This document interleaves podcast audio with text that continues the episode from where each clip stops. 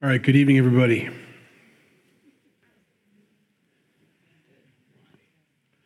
Please turn your Bibles to Genesis 29, if you will. Genesis 29.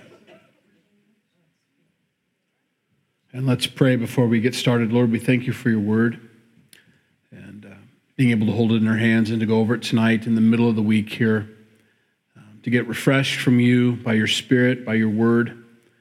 Uh, we pray that we take it all in be encouraged, um, to be able to walk this walk the way you'd like us to, and uh, to let tonight be one more step towards that perfecting, Lord. Your word is alive and sharper than any two edged sword, and it cuts on purpose with, with reason, with, with, a, with a, a goal. And we pray that you do that tonight. We open ourselves up to whatever surgery you want to do in our hearts and in our lives today.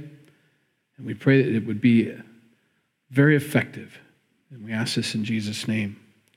Amen. Jacob meets Rachel tonight in chapter 29. Jacob had an interesting encounter for the first time. His faith was his faith last week, not his dad's, not somebody else's, but it was his. As he ran into the Lord at this place where he laid his head down on the rock and set it up as a pillar after he had that ma- magnificent dream of the ladder and the angels ascending and descending on the ladder. And of course, we went and alluded to the New Testament and uh, how Jesus used that to minister to one of his disciples. Anyway, Jacob's uh, on fire for the Lord. Now he's only got a stick. he came out of a very wealthy family, but he had to leave that very wealthy family, although he got the blessing from his father through trickery, through his mom's advice, by the way, which we'll see come up tonight. But he left, not with all the stuff, he's, he's got a stick. And there he is. And so he's going off to find a bride. Um, his mom has sent him off. His dad has doubled down on that blessing, first by trickery. Secondly, he blesses him, though full well knowing that Jacob deserves the blessing. It was God's plan all along. And he had that encounter, and, and this is what he came away from that encounter. So please remember this verse as we go through this. This is his state of mind. In verse 16 of last week, surely the Lord is in this place, and I did not know it. He was excited. In a place that he didn't expect to find Jesus or find the Lord at that time, he found him. God found him. Uh, it was in the middle of nowhere. God was, Jacob was understanding this, God was with him. No matter where he traveled, no matter what kind of stick he had, God was with him. And that's what we took away from it last week was God is with us no matter where we go. There's a location. It's not about being at this property or that property or that location geography wise. It's about him being in our hearts. And so he's with us. And he was excited to know that. He's in this place and I didn't know it. Not just with my dad in his tents. It wasn't just a the blessing that I received from the Lord wasn't collateral damage from my father, you know, just being around him. It's a big deal when that happens to us. It was a big deal for Jacob. And so he's moving forward with this excitement, traveling on to go east to find his other family, basically, the extended family that his mother came from, where his dad got his bride from. He's trying to find that same well. And you know, there's no road signs out there, you know. Go past that big rock. Which big rock? You know, there's a lot of rocks out here. And so you'll see that excitement as he finds the well. Verse 1 of chapter 29 So Jacob went on his journey, and he came to the land of the people of the east. That's his mom's side. And he looked and saw a well on his dad's side too, but and he looked and saw a well in the field, and behold, there were three flocks of sheep lying by it. For out of that well they watered the flocks. A large stone was on the well's mouth. Now all the flocks would be gathered there, and they, just some people, would roll the stone from the well's mouth and water the sheep and put the stone back in its place on the well's mouth. Now, they would do this because sandstorms or whatever would fill it in. You want to keep that well open, and so you cap it. And so they had a specific, this is their routine. We'd gather and we quickly, you know, roll this rock away, or they would, whoever they are. We don't know who they are. And then we'd water all the sheep. And so he comes across it, and that's how he sees it. There's a bunch of sheep over there. They're all lying down. Now, he's a shepherd, and he comes from that background, so he's got some advice to give here. Jacob has a hard time keeping his mouth shut. That's all right. Verse 4 And Jacob said to them, My brethren, where are you from? They said, We are from Haran. He said to them, Do you know Laban, the son of Nahor? And they said, We know him. This is, this is a guy conversation, isn't it? There's, there's no depth, there's no details or anything like that. Where are you guys from? Ron. You know Nahor? Yep. is he well? He's well. You know, there's no, sorry, ladies, that's just kind of how we are. He says, and look, the daughter of Rachel is coming with, with the sheep. In other words, stop talking to us, ask her about these things. Here's a woman, she'll talk, she'll share with you. He said, Look, it is still nigh, or high, high day, or nigh. It is not time for the cattle to be gathered together. Water the sheep and go and feed them. I mean, who's this kid? What are you guys doing here? You're all sheep are laying around here. You're not watering them. What's going on? What's the deal? This isn't time to be doing all this stuff. Who are you? You know? So he's making a great impression right away. But they said, We cannot until the flocks are gathered together, and they, whoever they are, have rolled the stone from the well's mouth, and we water the sheep. I don't mean to make a big deal out of that they thing, but we got some perfectly good shepherds here at a well with their flocks, and they're all sitting around waiting for they to show up, whoever they are. Well, they haven't come to undo the rock. and, and maybe there's nothing to it at all. But I'm going to springboard off of this and use it to teach anyway. Because if we wait around all day long for they to show up, it's our responsibility to get that well open. It's our responsibility to feed our sheep. It's our responsibility to do that. It's not they. I see that a lot. We can pass the buck. We can give up our responsibilities as spiritual leaders in our home or spiritual leaders anywhere we go and expect they to do it. Why aren't they doing more? How many times have I heard, you know, the church, the church, the church? If they, if they, if they. Who's they? It's you. It's me. We're they. You're the shepherd of that flock, right? Mm-hmm. You're supposed to water them, right? Mm-hmm. It's your responsibility to take care of them. Mm-hmm. Then move the rock and go get some water for them. Well, they don't have a youth group.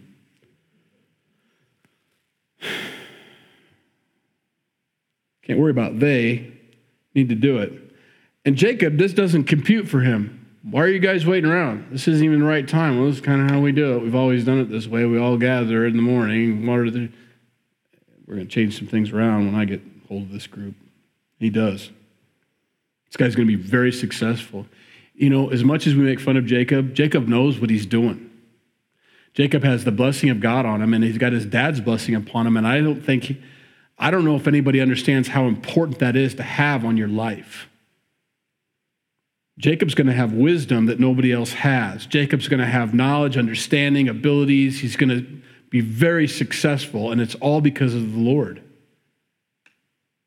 Very important we understand that in our lives. So when he's saying this to them, he's already taking a leadership role, and they don't even know who he is, appropriate or not. You know, there are some guys, I, I hate advice hate it when I don't ask for it. And I hate it especially when they're right. Drives me crazy. You know? Hey, you know, I wouldn't be doing it that way. Well, really? Well, why don't you show me how it's done? No, you're not going to get up and move, are you? You're just going to tell me how I'm doing it wrong, right? And then I'm up there doing it, and I realize, you know, that would be a better way to do it. I hate that. And that's kind of where Jacob is. He's one of those guys.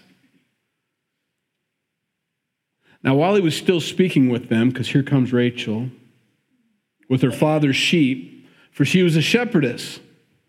So, right off the bat, they've got something in common, right?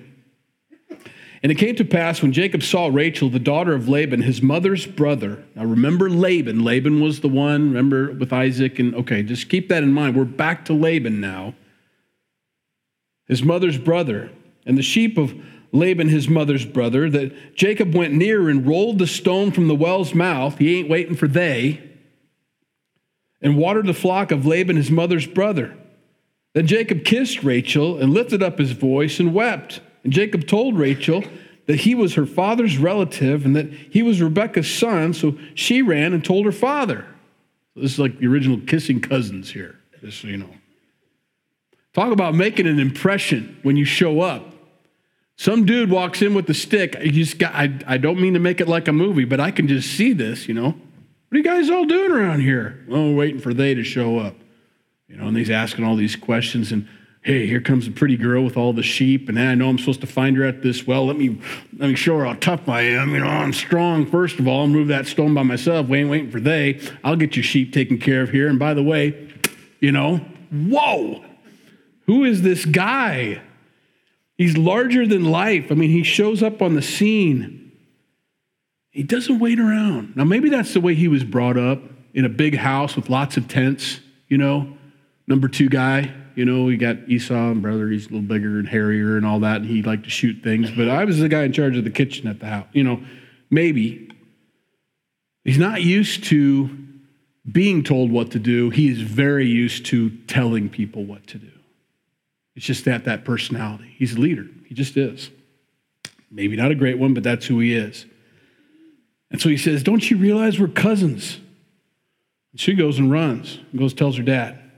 Then it came to pass when Laban heard the report about Jacob, his sister's son, that he ran to meet him and embraced him and kissed him and brought him to his house. See, now you understand what the kissing is all about. It's not exactly romantic, it's a greeting. It's a you know, I, I got, I've got some in-laws that don't even like the hug.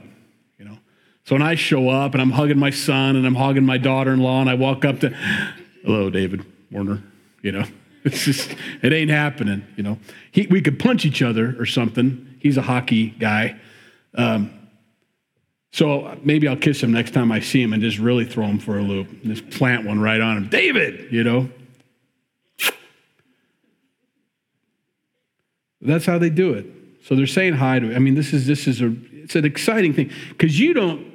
We read to our kids at nighttime, and we're going through uh, this Oregon Trail thing with them right now, and I'm listening to this. And I'm like, man, I would not survive the Oregon Trail.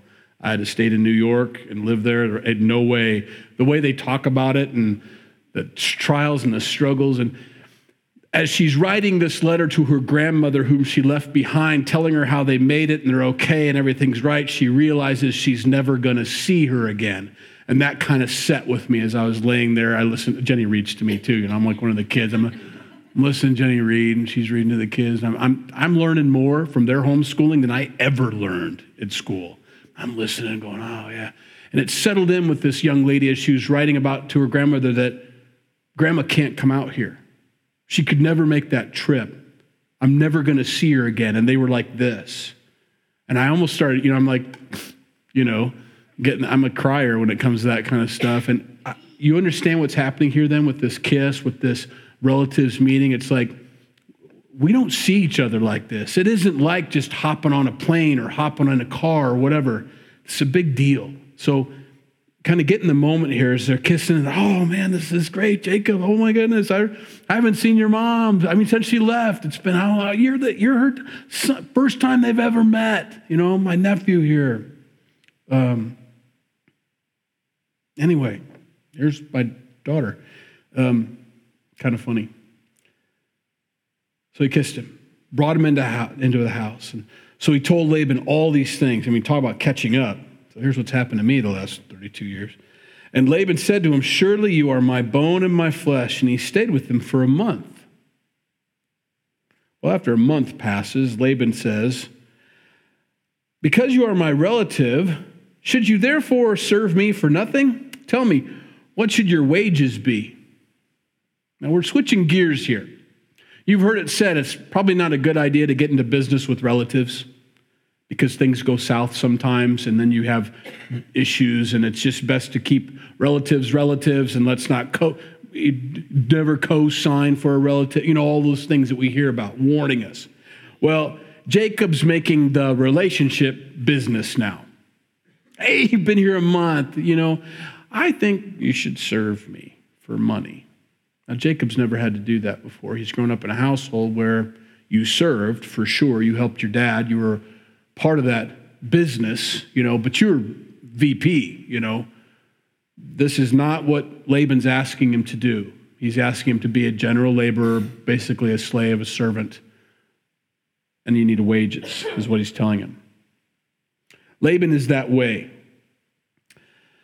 Now, Laban had two daughters. The name of the elder was Leah, and the name of the younger was Rachel. Leah's eyes were delicate, but Rachel was beautiful of form and appearance. Now, Jacob loved Rachel, so he said, I will serve you seven years for Rachel, your younger daughter. Those will be my wages. I want your younger daughter, Rachel. Now, there's a lot of speculation as to what delicate eyes means, but by the way they describe Rachel, we know that it doesn't mean she's very attractive. It means the opposite. She was had delicate eyes, but Rachel was beautiful in appearance, so that means Leah wasn't necessarily.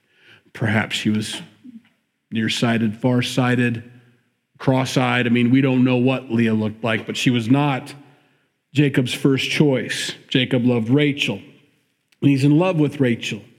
This is where culture gets in the way. I'm so glad that Christ came.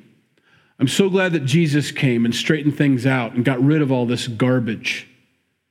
Because this is going to do nothing but harm people here as they follow the customs and traditions. Jesus changed all that. I don't think we realize how different the church was from the culture that they were around. You saw in his writings, Paul's writings, trying to encourage all these people that are in this Greco Roman mindset of polytheistic uh, relationships with many, many gods and many, many wives and many, many lovers and many, many mistresses and all this just bizarre. Trying to undo all that to these Christians who are, no, women are not cattle. No, they're not to be bartered for. They're people and they're equal. There is no difference. There's no male. There is no female. There is no Jew. There is no Gentile. You're either with Christ or you're without Christ. He changed so much. And we see this. The natural inclination for Jacob was I fall in love with a woman named Rachel, but because of the culture, the culture is going to get in the way and it's going to get ugly. God will work through it. But Laban's going to step in here and do some things culturally that are not acceptable. They're deceptive and cause so much problem, so much pain and suffering. It's actually going to help us understand the selling of Joseph later on in the story. We forget these are people. I, it's very important when I, when I read, and this is something I do personally, is I make all these people five years old at some time in their life because I get a five year old. Five year olds are probably the most real people you'll ever meet. They're the most honest, they're the most, they're just, they're right, they're right in the sweet spot you know, five year olds, five to eight. I'll give them a, I'll give them a break there. After that, they start figuring things out. They start changing. They start becoming older, mature adults. You, sorry. five year olds, totally get them. Best class you'll ever teach is a five year old class. Hardest class you'll ever teach, too, because they don't think like you do. They think better than we do. So I make Jacob five years old as he watches his dad fawn over Esau. You know? Um, I, I, I make Laban five years old. I don't know what happened to him to turn him into Laban, but something happened.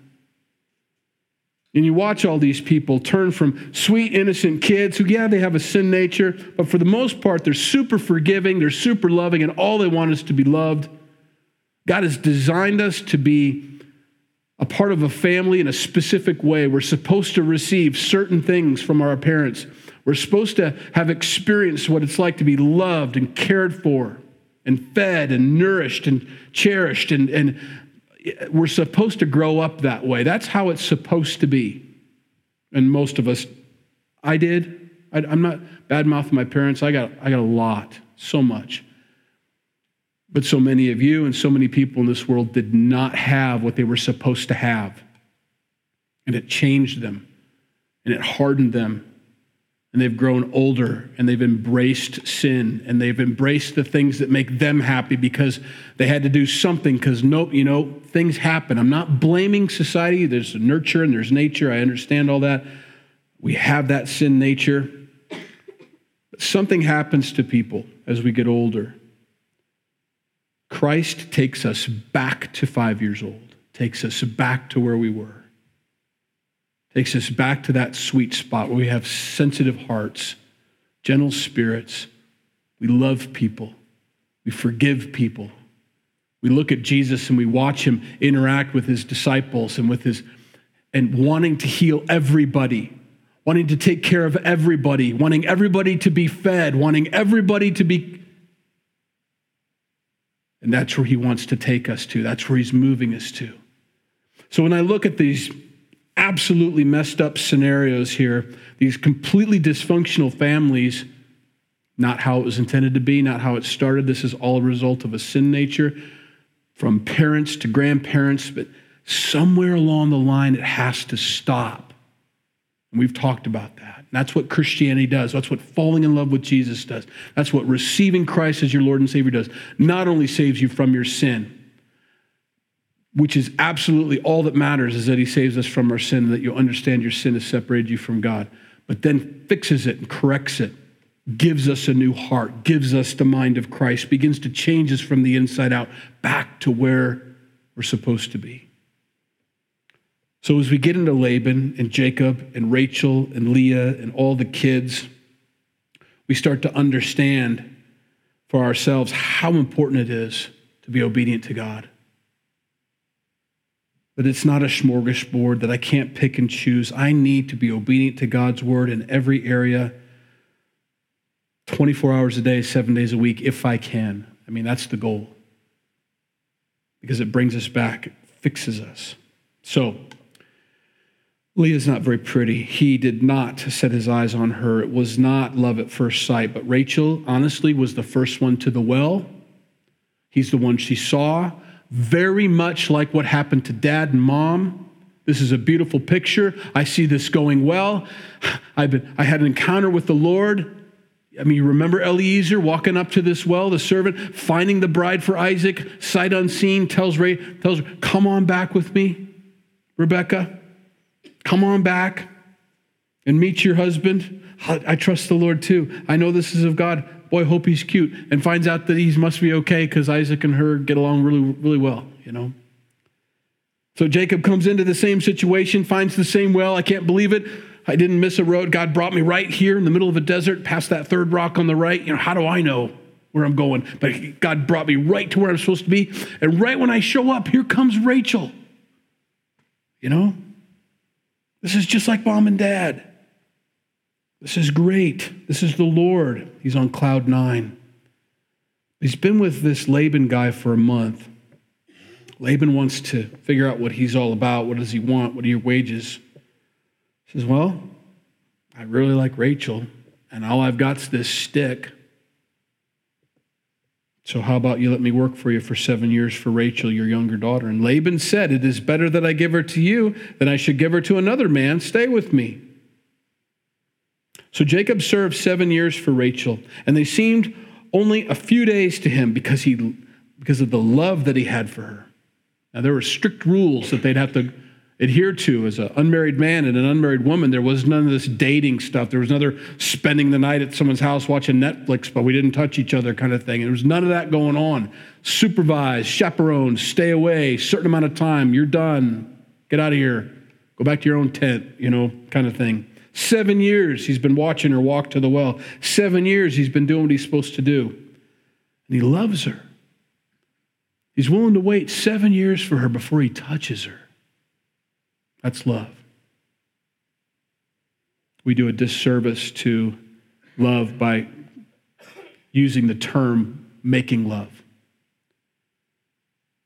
We use it, it's a tremendous disservice, and it is a deceptive term to use. I, I I've never taught on this before, but it probably needs to be taught. Um, when you say to someone, let's make love, you're not. You're making lust. You're fulfilling the eros portion of love, if you want to use the term, to say, let's make eros. But when it comes to agape love, when it comes to love that is giving and not worrying about receiving, that is completely others centered and not self centered, this is what we're seeing in these seven years. This is making love without touching anybody. I love you. That's love. The other is sex.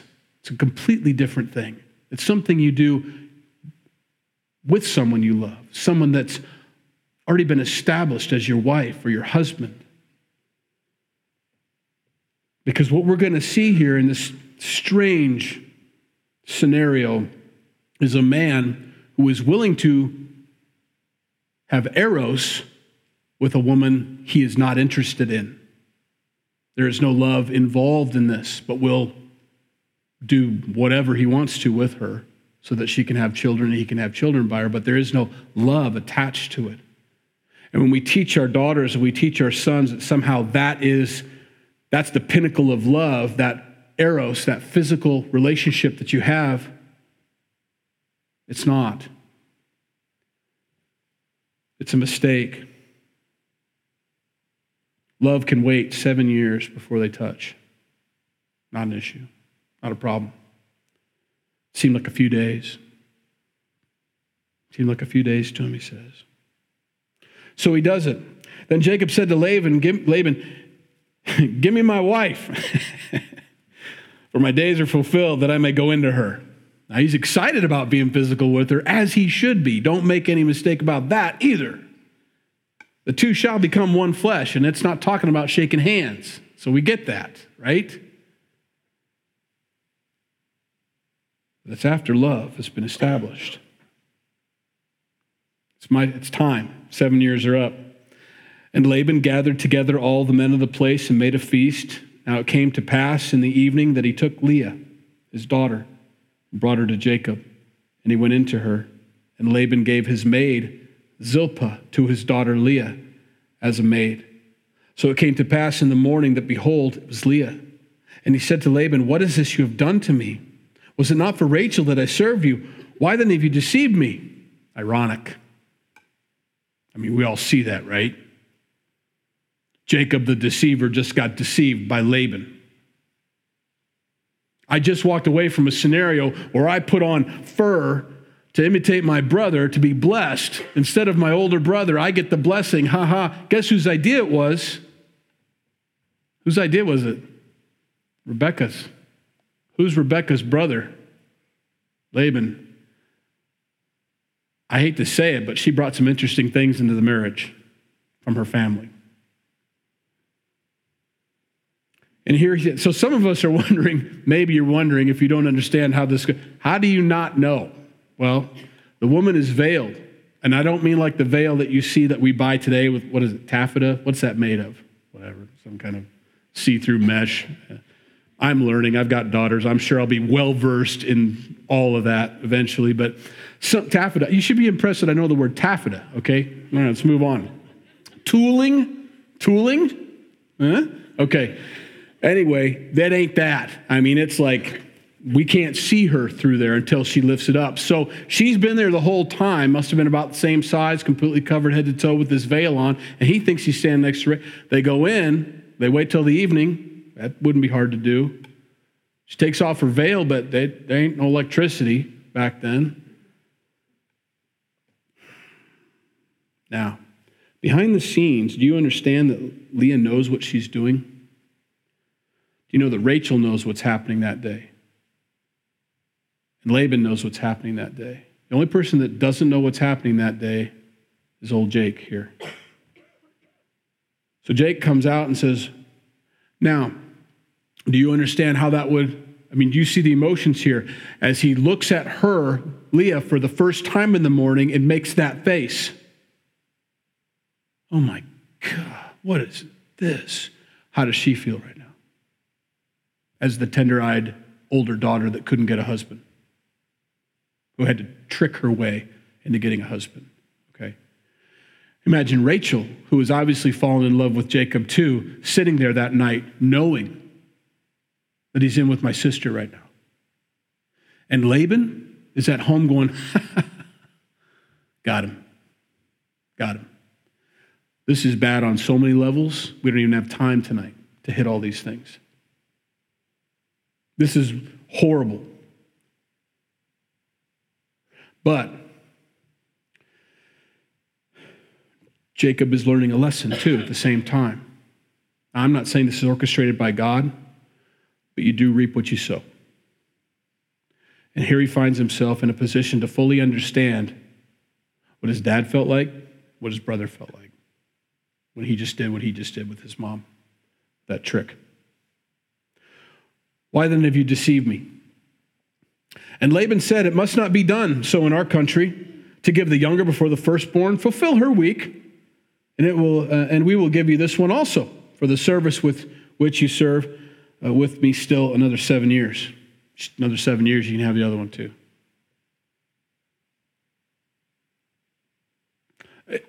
Side note, the word week there helps us understand how the word week is used throughout Scripture. This is, we have a week of days, we have a week of years, we have a week of months. When they use the word week, they literally just mean seven, but it could be seven of anything, just so you know. It helps you understand the book of Revelation and so on. But fulfill her week, and we'll give you this one also for the service. We, didn't you know? Laban says. It's how we do it around here. It's custom. We don't ever give the younger. I mean, you should have I mean, you've been here seven years. You didn't know that? No, no, Laban, nobody knew you were going to do what you were going to do. Nice try. It's just an excuse. He's just a weasel. He's a weasel. I mean, that's a fact. What happened to Laban? How do you get to that place? You know? I just, you can't help but focus, not focus on Leah right now. And she's, she just got robbed. This is the family she's grown up with. This is the way she's going to be given in, in marriage. This is not the wedding she imagined for herself. This is not how it was all supposed to go. Every girl has their idea of how this is all going to happen. I've got picture, I've got thoughts, I've got ideas. i have got a Pinterest page going, you know, collecting all these ideas. This is not how she thought it was going to go down. Horrible. Just give me another seven years. You can have Rachel too. Then Jacob did so and fulfilled her week. So he gave him his daughter Rachel as wife also, and Laban gave his maid Bilhah to his daughter Rachel as a maid. Then Jacob also went into Rachel, and he also loved Rachel more than Leah and he served with Laban still another seven years. We're on 21 years now. It writes that down. The Bible documents the fact that Jacob loved Rachel more than Leah because it was well known and he made it known.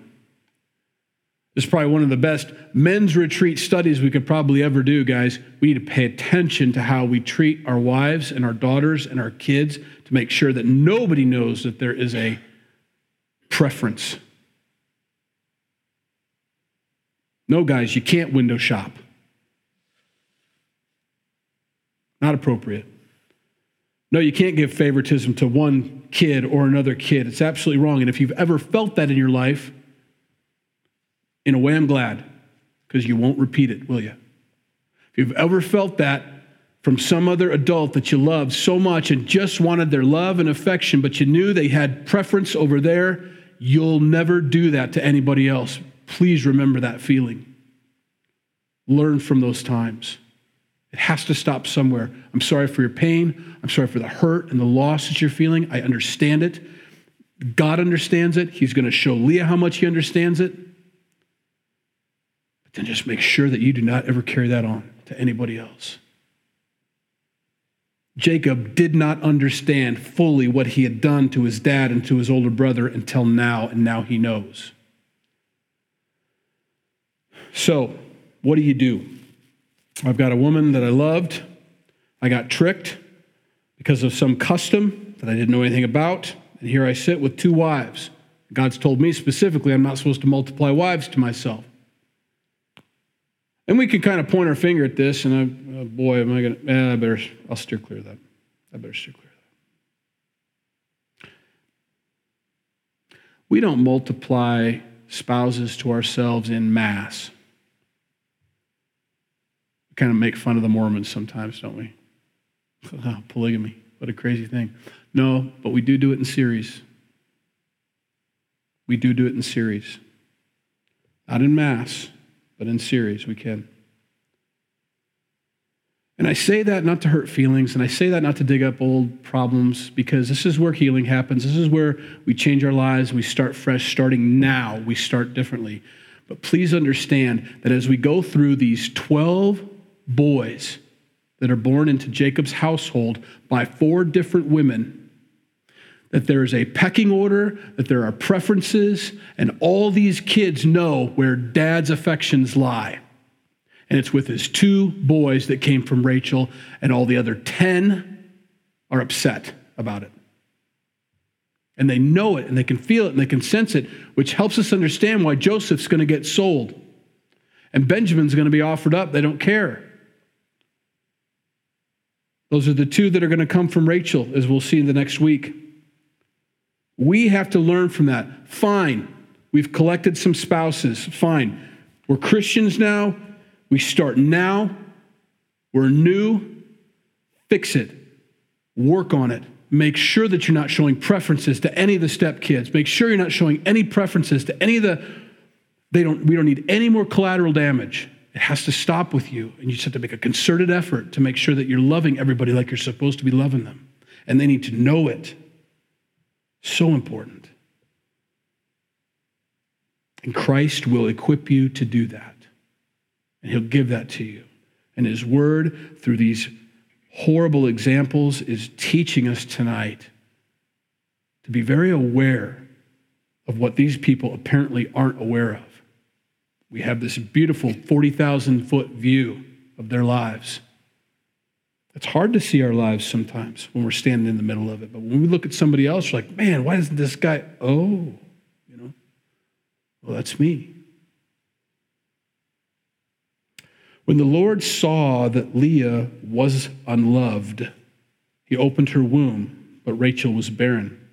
So Leah conceived and bore a son, and she called his name Reuben, for she said, The Lord has surely looked on my affliction. Now, therefore, my husband will love me. See it? Her firstborn son, her firstborn son, she names, Maybe my husband will love me now. I mean, not in that many words. But she's hoping that this firstborn son, who's now the heir, has to be the heir. He's the firstborn son according to all the rules that we live by here. He's got to be the one. So maybe, maybe now that's how hard she's taken this. That's how hard she she lives this life. Some of you have lived a life of suffering for years and years and years and years and years. You've been unloved, you've been uncared for, you haven't felt the affection you're supposed to feel. Understand that. Leah understands that. God sees it. He didn't give her Reuben so that Jacob would love her. Has anybody ever had a kid before? You know why you get kids? Because you'll never experience unconditional love like that from anybody else in the world than from your kids. It's the closest to God's love you'll ever experience is when your little five year old is looking up at you, hugging you with their little chubby cheeks smashed against your little chubby cheeks, as we get older, we get chubbier. It's just the way it is. That's why I gave him Reuben. I see that you're unloved. Let me give you someone that's just going to give you so much affection. But she doesn't see it. She sees him as a commodity.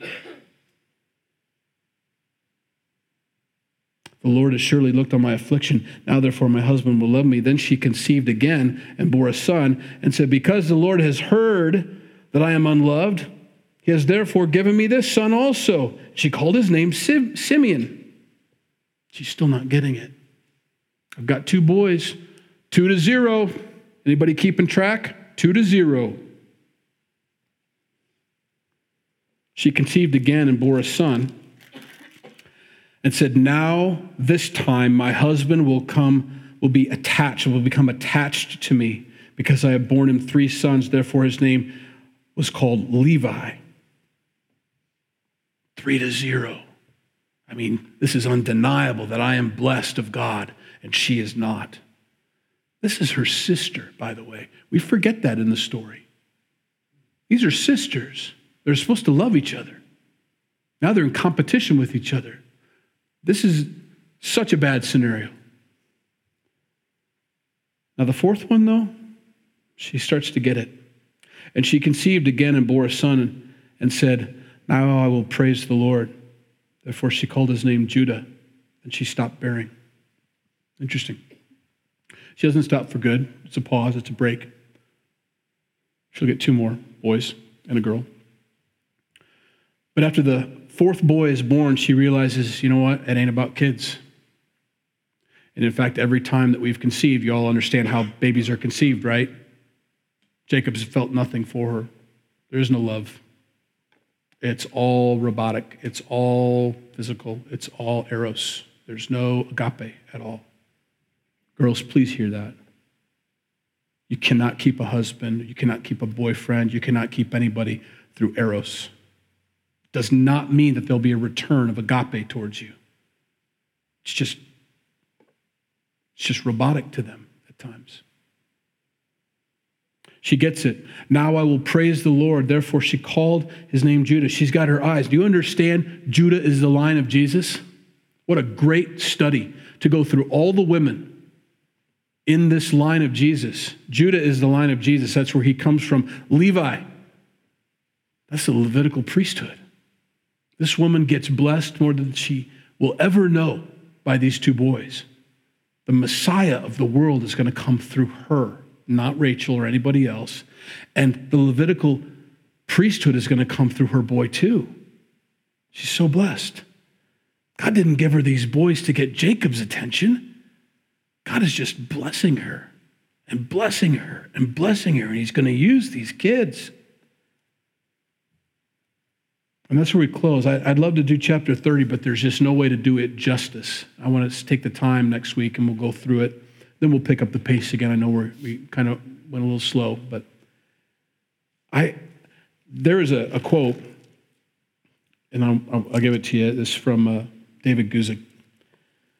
It says this Our disobedience may not derail God's plan for our life, but it will greatly affect how we end up experiencing it. And it takes time to chew on that a little bit. And I had a lot of time to do that as I was studying. But as you see Jacob tricking dad and mom being a part of it, God's plan wasn't thwarted, but it's greatly changing the way Jacob's going to experience the plan of God. We can experience God's plan because it will be fulfilled. God will accomplish everything He set out to do. He will not be defeated and isn't defeated. But in obedience, I will experience that plan in a beautiful way. In disobedience, I will experience God's plan, but not how He intended me to experience it. There's no better place but through the obedience of Christ to experience what's unfolding before us and going step by step through what God has for us. I don't want to haphazardly stumble through God's plan for my life. You know, tripping and stumbling and being in a state of confusion my entire life. I want to walk purposefully, hearing the still small voice of God and walking in the plan and knowing that this is the next step and this is the next thing I'm going to do. Be obedient to God tonight, be obedient God to God tomorrow. Look at the people in front of you, be like Christ to them, and it just unfolds in a beautiful way and you experience it in an amazing way. Or we see the example here of Jacob you see the example here of Laban. Yeah, it's all coming to pass. We've, we've got a Judah, we've got a Levi now. Those boys needed to be born somehow, some way. We're going to use them. It's all going to be a part of the plan. But boy, it got ugly real quick, didn't it? It didn't need to be like this. So, what's the encouraging side of this? Well, the encouraging side is